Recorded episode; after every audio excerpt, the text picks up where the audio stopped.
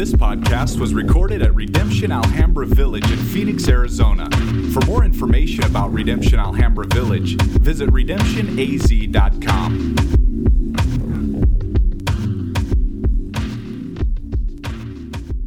We are in the book of Philippians, and we're ending that journey today. It has been an incredible time. I actually got to look back and listen to all of those who preached one of these sermons or taught one of these sermons this week, uh, this summer. And I will say, we have some incredibly gifted communicators in this church and people that the Lord is speaking to. Last week was, was special for me as Josh uh, did an incredible job speaking in the first service, but the second one was translated by Freddie and some of the team to, to be able to uh, show hospitality to some of the asylum seekers. What an incredible time as the family of God came together. And just an example of what God is doing God is speaking to his people.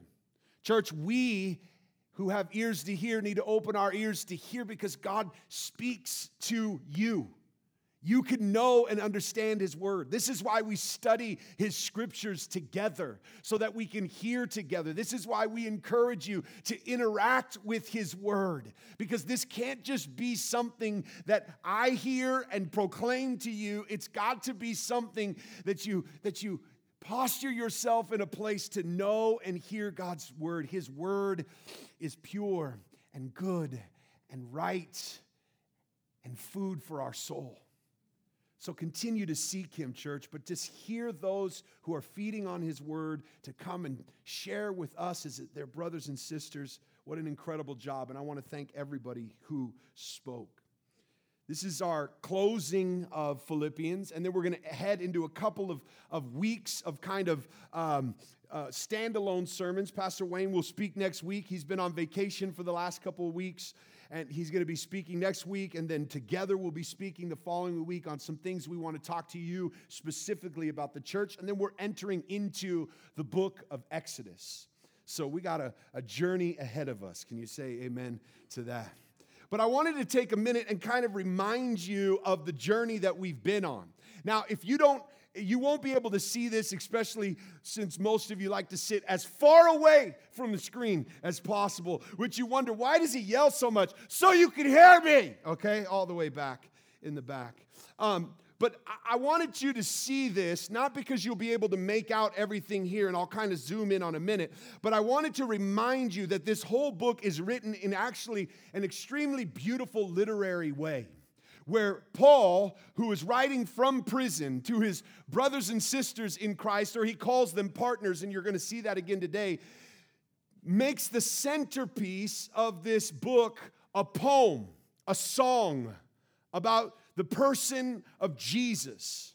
And then every other surrounding illustration and story is all pointing towards these illustrations of what it looks like for people to live into that story. Okay? So, around us, as we see brothers and sisters in Christ living in the way of Jesus in the midst of suffering, in the midst of their lives, as they're living in the way of Jesus, what we truly are pointing to is that the life of Christ is in us and dwells in us richly. And so, if we take a minute to kind of zoom in on the story, what you see is in that poem is this reality of how this, um, this although Jesus, although God existed, and, and, is, and didn't consider equality with God, although Jesus didn't consider equality with God something to be grasped, he took on the form of a servant as you see him humbling himself and washing the feet, but also coming all the way to the point of death and that it is God who has raised him up, the Father who has raised him up, that he's resurrected, and at his name, every knee will bow and every tongue will confess. Now, the reason why I wanted to kind of highlight that is because if you zoom in closer, what you see is we, the people of God, have been grasping since the garden.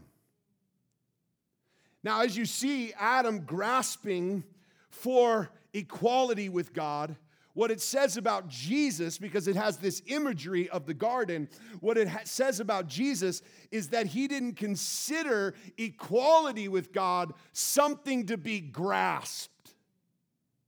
He already was equal with God, he already was and is God. He didn't have to grasp for it.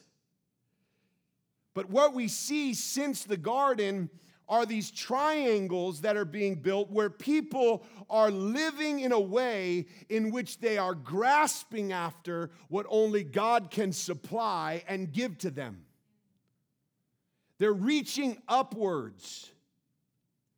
We see this triangle imagery continue to happen throughout Scripture, even as they, the Tower of Babel is built, and even as people are continuing to reach up and try to be their own God, to take into their own hands what the knowledge of good is evil, the evil is. They want to be the ones who are controlling everything. They're building, if you will, self righteous systems. We've talked about this multiple times, but I want to just reiterate this. When you build these triangles, what you end up having is people who have reached the top who make these rules and laws and systems. You see that in religious systems, but you also see that in so many other systems. You see that in governmental systems. You see that in financial institutions. You see that in educational institutions. That there is an elite group at the top and there's a whole group at the bottom who is trying to grasp and reach their way to the top. And those at the top are making these ways in which you could reach it. Everybody could reach it. They tell you this lie. If you just keep grasping, if you just keep trying, if you just keep reaching, if you just keep going after it, you will get there. And so everybody is striving and reaching, and those at the top are trying to keep everybody down. And what ends up happening is there's a big collision and confusion and separation that happens in the middle. But what we see in Christ is this perfect unity, this perfect covenant, if you will. The covenant that he has with God and in himself, with his Father, the Son, and the Spirit. And this covenant is all one, right? They all are perfectly in unity together, and they're not grasping after power, but they are. And so much so that you see the direction of covenant. The direction of covenant is not going up after power. The direction of covenant is seen in Jesus when he humbles himself all the way to the point of death.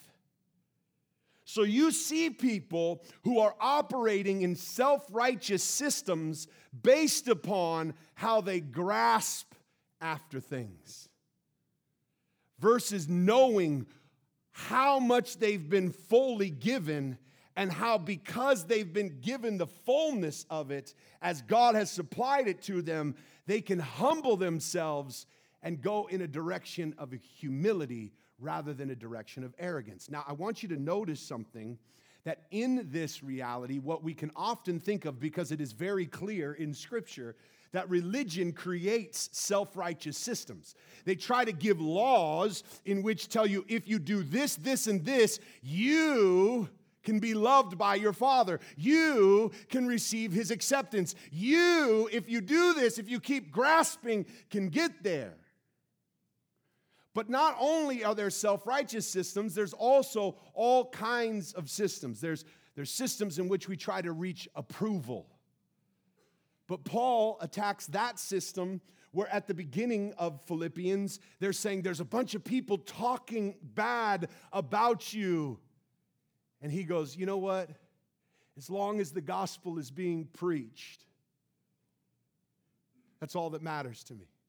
He's not grasping after the approval of others. There's also another system a power system in which you reach the top of your educational bracket or you are at the top of the system. And he also talks about that in Philippians chapter 3. I count all of that as garbage. I don't boast in that. It's garbage, it's filth. none of it gives me what I already have received only in knowing Christ, Him crucified and resurrected, that I may know Him. See, He said, I've got more than all of y'all. I got a ton to boast in, but it's garbage. And today, he's going to show another system that many of us operate in, and that is grasping after financial success. And how does he respond today? Because here's what I want you to understand many of you in this room, I love you dearly. I'm with you. I'm a pastor in this church. I sit with you, I pray with you, you sit with me, you pray with me. Many of us in this church are exhausted and anxious and overwhelmed. And here's the reason why you're grasping, you're chasing.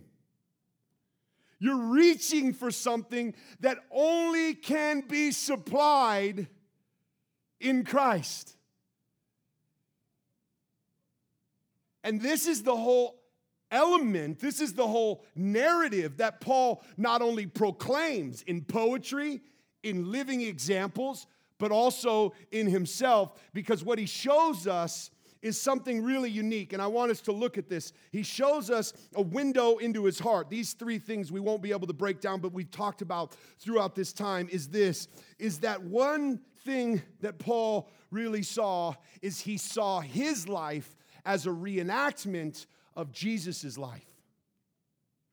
That I may know him in the power of his resurrection and fellowship with him in his sufferings. There's two types of knowledge that he mentions there. First one is that I would fellowship with him. I would have a nearness to him. I would love him dearly. I would enter into his sufferings. I would humble myself. But then that I would know him in the power of his resurrection is basically this that I would act like him that I would live in the same way. So here's what he's saying if I'm going to know Christ, I can't just want to have closeness and nearness to him, I want to be like him. So instead of grasping, I'm going to humble myself all the way to the point of death, receiving a resurrection through the work of Christ.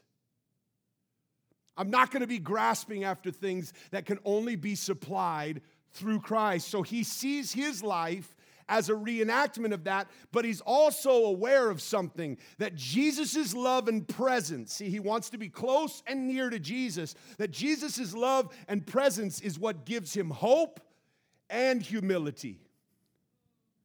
He's not just suffering for suffering's sake, he suffers with hope knowing that in his suffering there is this hope of being made into the image of Christ and being conformed into his image and being resurrected with him. And that in that day when Christ comes and makes all things new, we will be with him and worship with him, worship him.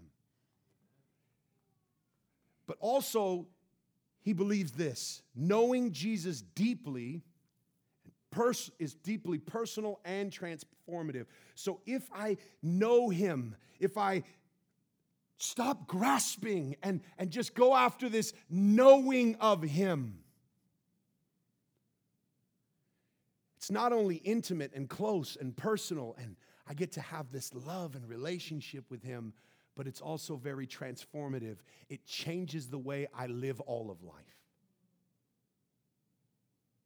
So he says it in a poem and he gives multiple illustrations. And he uses himself as an illustration and he tells them, imitate me as I follow Christ. So, as we read Philippians chapter 4, 10 through 23, let's stand together. And the reason why I wanted to start with that is so that all that would be in our minds as we run at this last part of the text. So let's stand together. And what I'm going to do is just highlight a few things on the screen, and I'm going to try to move through these points rather quickly so that we can spend some time today praying. This is the word of the Lord. Let's remember that as we read today. I rejoice greatly in the Lord. At last you renewed your concern for me. Indeed, you were concerned, but had no opportunity to show it. I'm not saying this because I am in need, for I have learned to be content in whatever circumstances. I know what it is to be in need and what it is to have plenty. I've learned the secret to being content in every situation. Whether I am well fed or hungry, whether I'm living in plenty or want, I can do all things through Christ who gives me strength. How many of you have heard that text before? Okay. Seen it on some athlete shoes somewhere. Yet it was good to share in my troubles. Moreover, as you Philippians, I know in the early days you were acquaintances with the gospel. When I sent when I set out for Macedonia not one church shared with me in the matter of giving and receiving except you only. For even when I was in Thessalonica you sent me aid more than once when I was in need. Not that I desired your gift. What I desire is more be credited to your account I have received full payment and I have more than enough. I have amply, I am amply supplied now that I have received from uh, Epaphroditus and the gifts you sent. They are fragrant offerings and acceptable sacrifices pleasing to God. And here's this one, you've heard this one. And my God will meet all your needs according to the riches of his glory in Christ Jesus. In Christ Jesus. To our God and Father in glory forever. Amen. Greetings to all of God's people in Christ Jesus, the brothers and sisters who are with me, send greeting. All God's people are here, send you greeting, especially those who belong to Caesar's, Caesar's household. The grace of the Lord Jesus Christ be with your spirit. And everybody said, Amen. You may be seated. I want you to notice a couple of things. There is a system that is developed that many of us, like the Roman people, who were in a very national, nationalistic culture, they were also grasping after many things that we who live in systems like the American system that we live in, and the world and the culture we live in, many of us are grasping after financial stability. We spend most of our time and life thinking about it, praying about it. It affects so many parts of our walk. It affects so many relationships that we have. And when we read something like this, it seems foreign to us to understand what it means to be content. When you preach a message like this, church, many people are going to end with the same question I will try to answer today What does that look like? I've never seen it, I've never experienced it. What does contentment look like? The reason why we had to talk about covenant up front is because what you have to understand about covenant is covenant is a whole different shape and it's a whole different direction. We went over that. It doesn't look like a triangle, it's this circle, no top and bottom. There's not this. It doesn't look like people trying to grasp their way to the top, it looks like humility, outdoing one another in showing honor, dying to self. It looks like humbling ourselves, not trying to step on each other to get to the top. It's a different direction. But it's also a different language. Whenever you go into a different culture, from one culture to another, it's hard to understand the new language. So when you come into a covenantal language or a kingdom language, it's hard to understand that language. And when you hear somebody say something like, I'm content, you have to understand that's covenantal language. If you ever go to a wedding, which we would think of as our picture of covenant, there is a simple, clear illustration of this. Covenantal language anticipates that you will go through different seasons while committing to having and holding one another says it this way You're going to be sick, you're going to be healthy. You're going to be rich, we're going to be rich, we're going to be poor. We're going to go through ups and we're going to go through downs, but we will have and we will hold one another. Till death do we part. That simple picture shows the kind of language that Paul is using as he's explaining what it means to be someone who knows what it's like to go through all the seasons of life and all the seasons of hunger and plenty and wealth and poverty. He has learned what it means to have it all and to have none. You see, when you enter into a covenantal relationship, what you see is that the centerpiece of that is that the circumstances of life cannot change the covenant. The circumstances of life cannot change the, the, covenant. And what we have is this we're declaring, I have all I need in you and not in those things. Those things don't supply all the things that I actually need. We will go through those things, but what I have is all I need. You see, he said this when he said, Look, what I want more than anything is to know Him. I'm in covenant with Him. I want to be conformed to Him. And this empowers me not only to strive after not trying to get people's approval, not building self righteous systems of religion, not going after boasting in my own education and power, but it also frees me from trying to measure myself based upon the circumstances I go through in life. See, this covenant language disorients us because we don't often speak this way. You see, contentment is not something we produce in our flesh and grasp after. See, if you're not careful, what you'll start to do is try to grasp after covenant language but not have the deep rest in your heart by which it flows out of. Because this is not just, no, I'm good. I don't need anything. I'm good. This comes from something far different. I want you to look at this because Paul gives us a couple of ways in which he has reached this. First, he says, I've learned this. Do you see that in verse 11? I've learned. I've learned this. what I love about Paul is he often shares, like he did in chapter 3, this is not something I've already obtained. This is not something I'm already doing perfectly every day. This is not something that I'm perfect at and telling everybody else to do it. This is something that I'm continually trying to lay hold of and learning. Can, can anybody relate to that?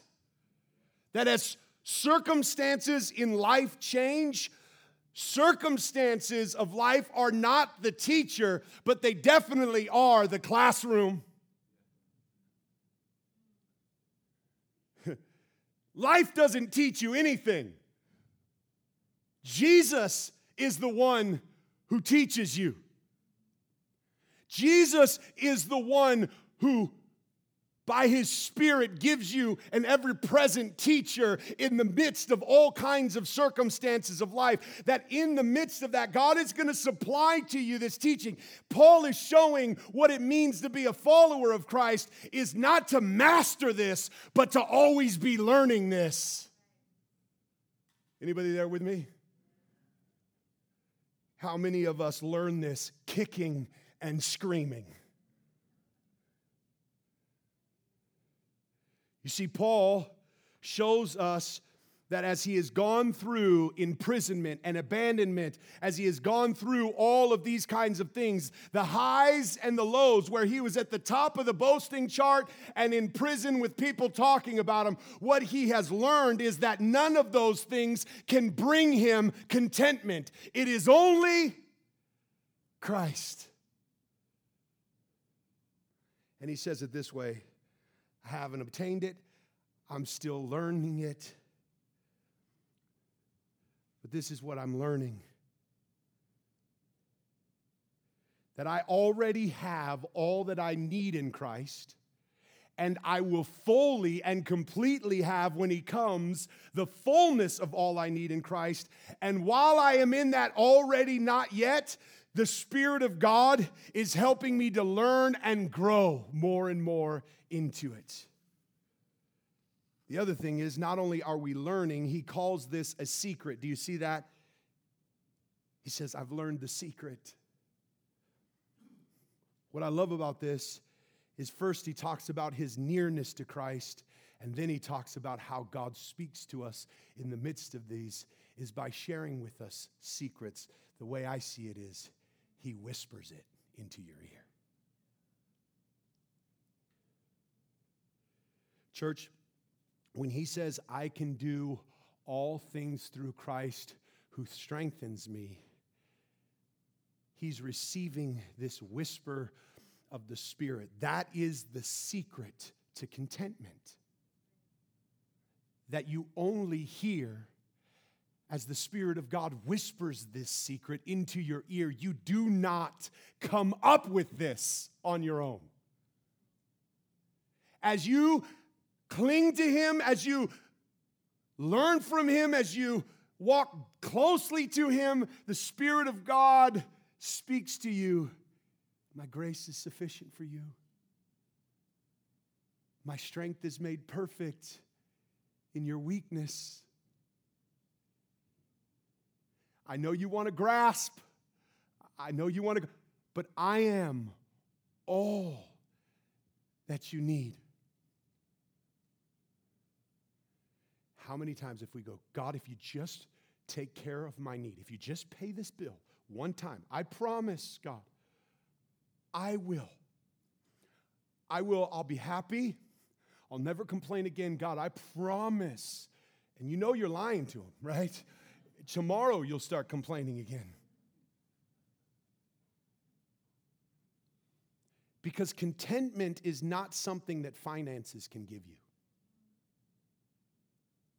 Matter of fact, it's harder to be content the more you have. That's why he says, I need the same strength when I have a lot of money as I do when I have a little bit of money. Because wealth, according to Scripture, has this seductive power to move people away from Christ. So if you're going to have a lot, you need Christ a lot so that you don't lull yourself into a false sense of comfort and contentment that money can't provide. It's harder for a rich man to enter into the kingdom. Because what if he says, hey, you know what? In this season, I want you to give it all away? Well, that wouldn't be God, would it? How about when the job goes away and He has to fully provide for you. And others have to help you, like the Philippian church. How about the times where all of a sudden you thought you were the provider and you realize you're not? Those are actually times where contentment has to be anchored far more deeply than when you could just rely on that check to pay everything. But what he is showing them as they are giving to him, remember, the Philippian church is sending him money and resources and food. You kind of just wish Paul would go, Thank you so much. That means a ton. But he goes, No, listen. Um, I can do all things through Christ who gives me strength. Here's one thing you have to know contentment changes the way you relate to other people. When you're not content in Christ and circumstances dictate everything about you, they also dictate your relationships. Because you treat people differently based upon what you expect for them to do for you.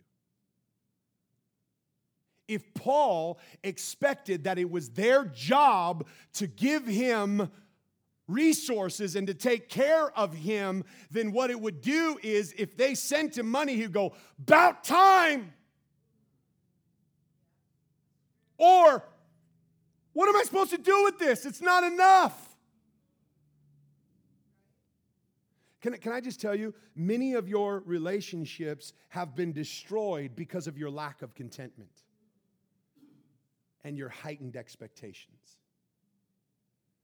You can't even be in a church community because you look around at all of your brothers and sisters and you think their job is to take care of all your needs. And so when you face struggles and pains, you begin to act in such a way that shows your contentment is not in Christ. I have seen many of us break relationships because of our lack of resources. Here's one thing you have to learn really fast you cannot please someone whose pleasure is not already fulfilled in Christ. No matter how much money you give them, no matter how many bills you pay for them, no matter how many food baskets you take to their house, no matter how much you do for them, they will not be pleased. So, if your aim of being generous is to make somebody happy and that they would find pleasure in Christ because of your generosity, that doesn't happen. So, what Paul is showing to them is what true gratefulness looks like. I am already fully satisfied in Christ, and I am so thankful for your generosity. Because it wasn't to fill a place in my life, because what we see here now is that contentment and generosity are both windows to the heart of someone's life in Christ. For those like Paul who are without and dependent at this place in his life where he needs the provision of the saints to take care of him, what he shows is no, actually, brothers and sisters, I am so thankful for this, and I am so thankful that you sent this, and I am so, I see what God did in you, but I want you to know I'm fulfilled in Christ, which makes it so much the more to be able to provide generously for somebody who already is fulfilled in Christ and they see it as the provision of Christ coming towards them. But he also recognizes that it is also an illustration of the life of Christ when somebody is generous. Notice this because he talks about over and over again how they gave generously. Here's one thing we know that if we are going to live in the way of Christ, whenever we have resources, we do not see them as our own, but we actually live into those going, These resources have been given to me that God would use me to be one who would steward them in a way. And when Jesus whispers into my ear, You need to give I want you to notice the kind of generosity that they had because this is actually really interesting. Verse 15 and 16, it shows that it was long term, it had been happening for a long time. Their generosity was not out of their wealth, it was actually out of their need, which was more like the widow's mite than it was like some rich young ruler. They were giving out of their need and they were committed to the partnership with Paul. It was long term. Generosity is something that is developed through long term practice. It was costly. It wasn't just out of their, I got abundance, so I'll send him a little bit of extra. No, it was costly. When you're giving generously, it's going to feel like you're humbling yourself and dying to yourself. And in a way, you're making war against greed. It was costly. Verse 18 shows that. Verse 19 shows that it was generosity that came from the riches that Christ supplied to them. My God shall supply all of your needs according to the riches of his glory in money? No, in Jesus. The same way God was providing for Paul through Christ was the same way that he prayed that as they were being used by Jesus to provide for him, that they would continue to see the supply. This was an illustration of the giving and taking of their partnership. It wasn't just them giving to Paul. Paul was continuing, it was a giving and receiving relationship. And inside of that, what he was acknowledging is not only in my poverty am I like Christ right now, but also in your generosity, you are acting like Christ. See, as we're in the family of God and we walk in these things, what we continue to see is that God supplies for us all that we need. Now, it comes to this place, and we're going to spend time in prayer because this question always fascinates me. We read something like this, and we always go, Pastor, how do I do that? Can you tell me practically how to live this out? And he has been giving answers to this question over and over again. I just don't think we like the question or we don't like the answer. Because here's the answer prayer. I want to read you this just so you can hear it. Go, to, go back to what Josh preached on last week. 4, chapter 6, it says, don't be anxious in anything, but in everything by prayer and supplication. With thanksgiving, let your requests be made known to God. How do I learn the secrets that he speaks of? How do I learn what it means to not be anxious in the midst of all kinds of circumstances? Pray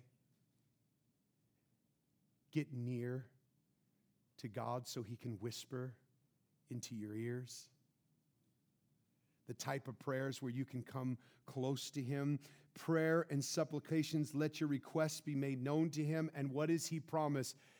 The peace of God, verse 7, will surpass all understanding and will guard your hearts and minds. Prayer do you know what prayer does? It puts you in a different posture from trying to grasp something. The question is, how do I do this? How do I do this? It's so far up there. I'm not like Jesus. I can't do that. How do I do it? How do I grasp it? Prayer puts you in a place of receiving. Recognizing I need your kingdom to come. I need your will to be done on earth in me as it is in heaven. Prayer and what else? Meditation. Look at what meditation is. Finally, brothers, whatever is true, whatever is honorable, whatever is just, whatever is pure, whatever is lovely, whatever is commendable, if there's anything excellent, think on these things and, meditate on these things. Then he says, What you have learned and received, there's that receiving language. What you have heard and seen in me. You know what that is? Imitation. Remember, the end of chapter three, he says, Imitate me. Here again, you've seen it in me. Here's how you learn these things you learn it through prayer and meditation and imitating through discipleship those who are practicing these things. Meaning, you learn that in partnership, in community. You learn that by watching brothers and sisters go through struggles and trials. You learn that not by grasping, you learn that by entering into the life of Christ. That only comes not because you attained it, but because Christ gives it. He supplies it. Here's what I want you to do as the band comes I want you to just close your eyes for a moment. And, church, I want you to begin to think of your life. If I said the word contentment, would that describe your life?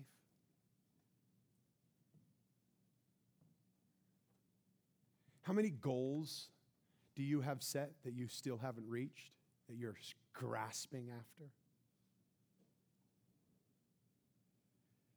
How many things are you fully just trying to, to reach in your own strength and effort? How much finances will make you happy? What relationship do you need that you will finally find what it means to be content? What things have you set up into a position which you are going, if I could just have that, that you're not able to say, I have all I need in Christ?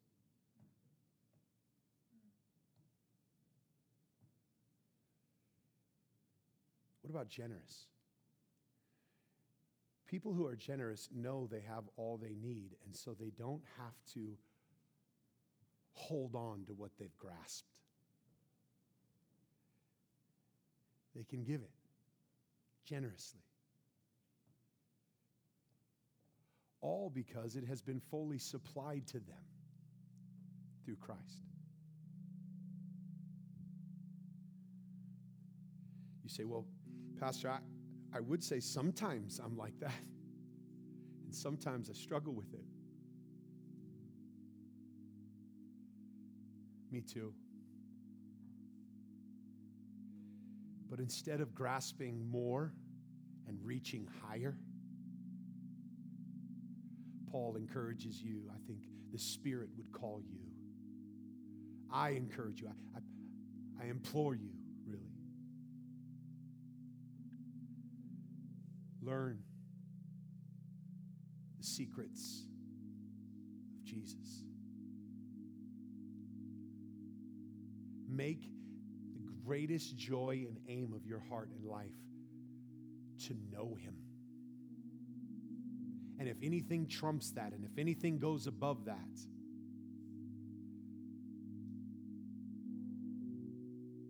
lay it down at His feet.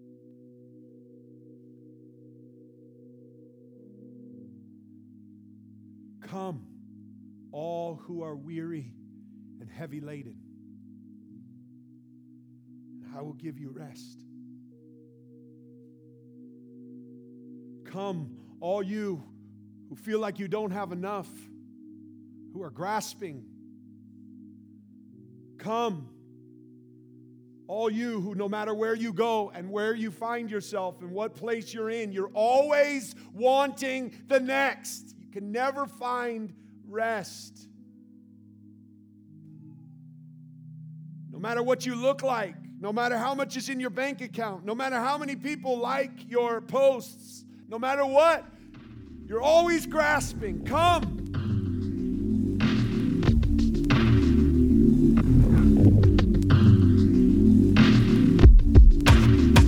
Podcast was recorded at Redemption Alhambra Village in Phoenix, Arizona. For more information about Redemption Alhambra Village, visit redemptionaz.com.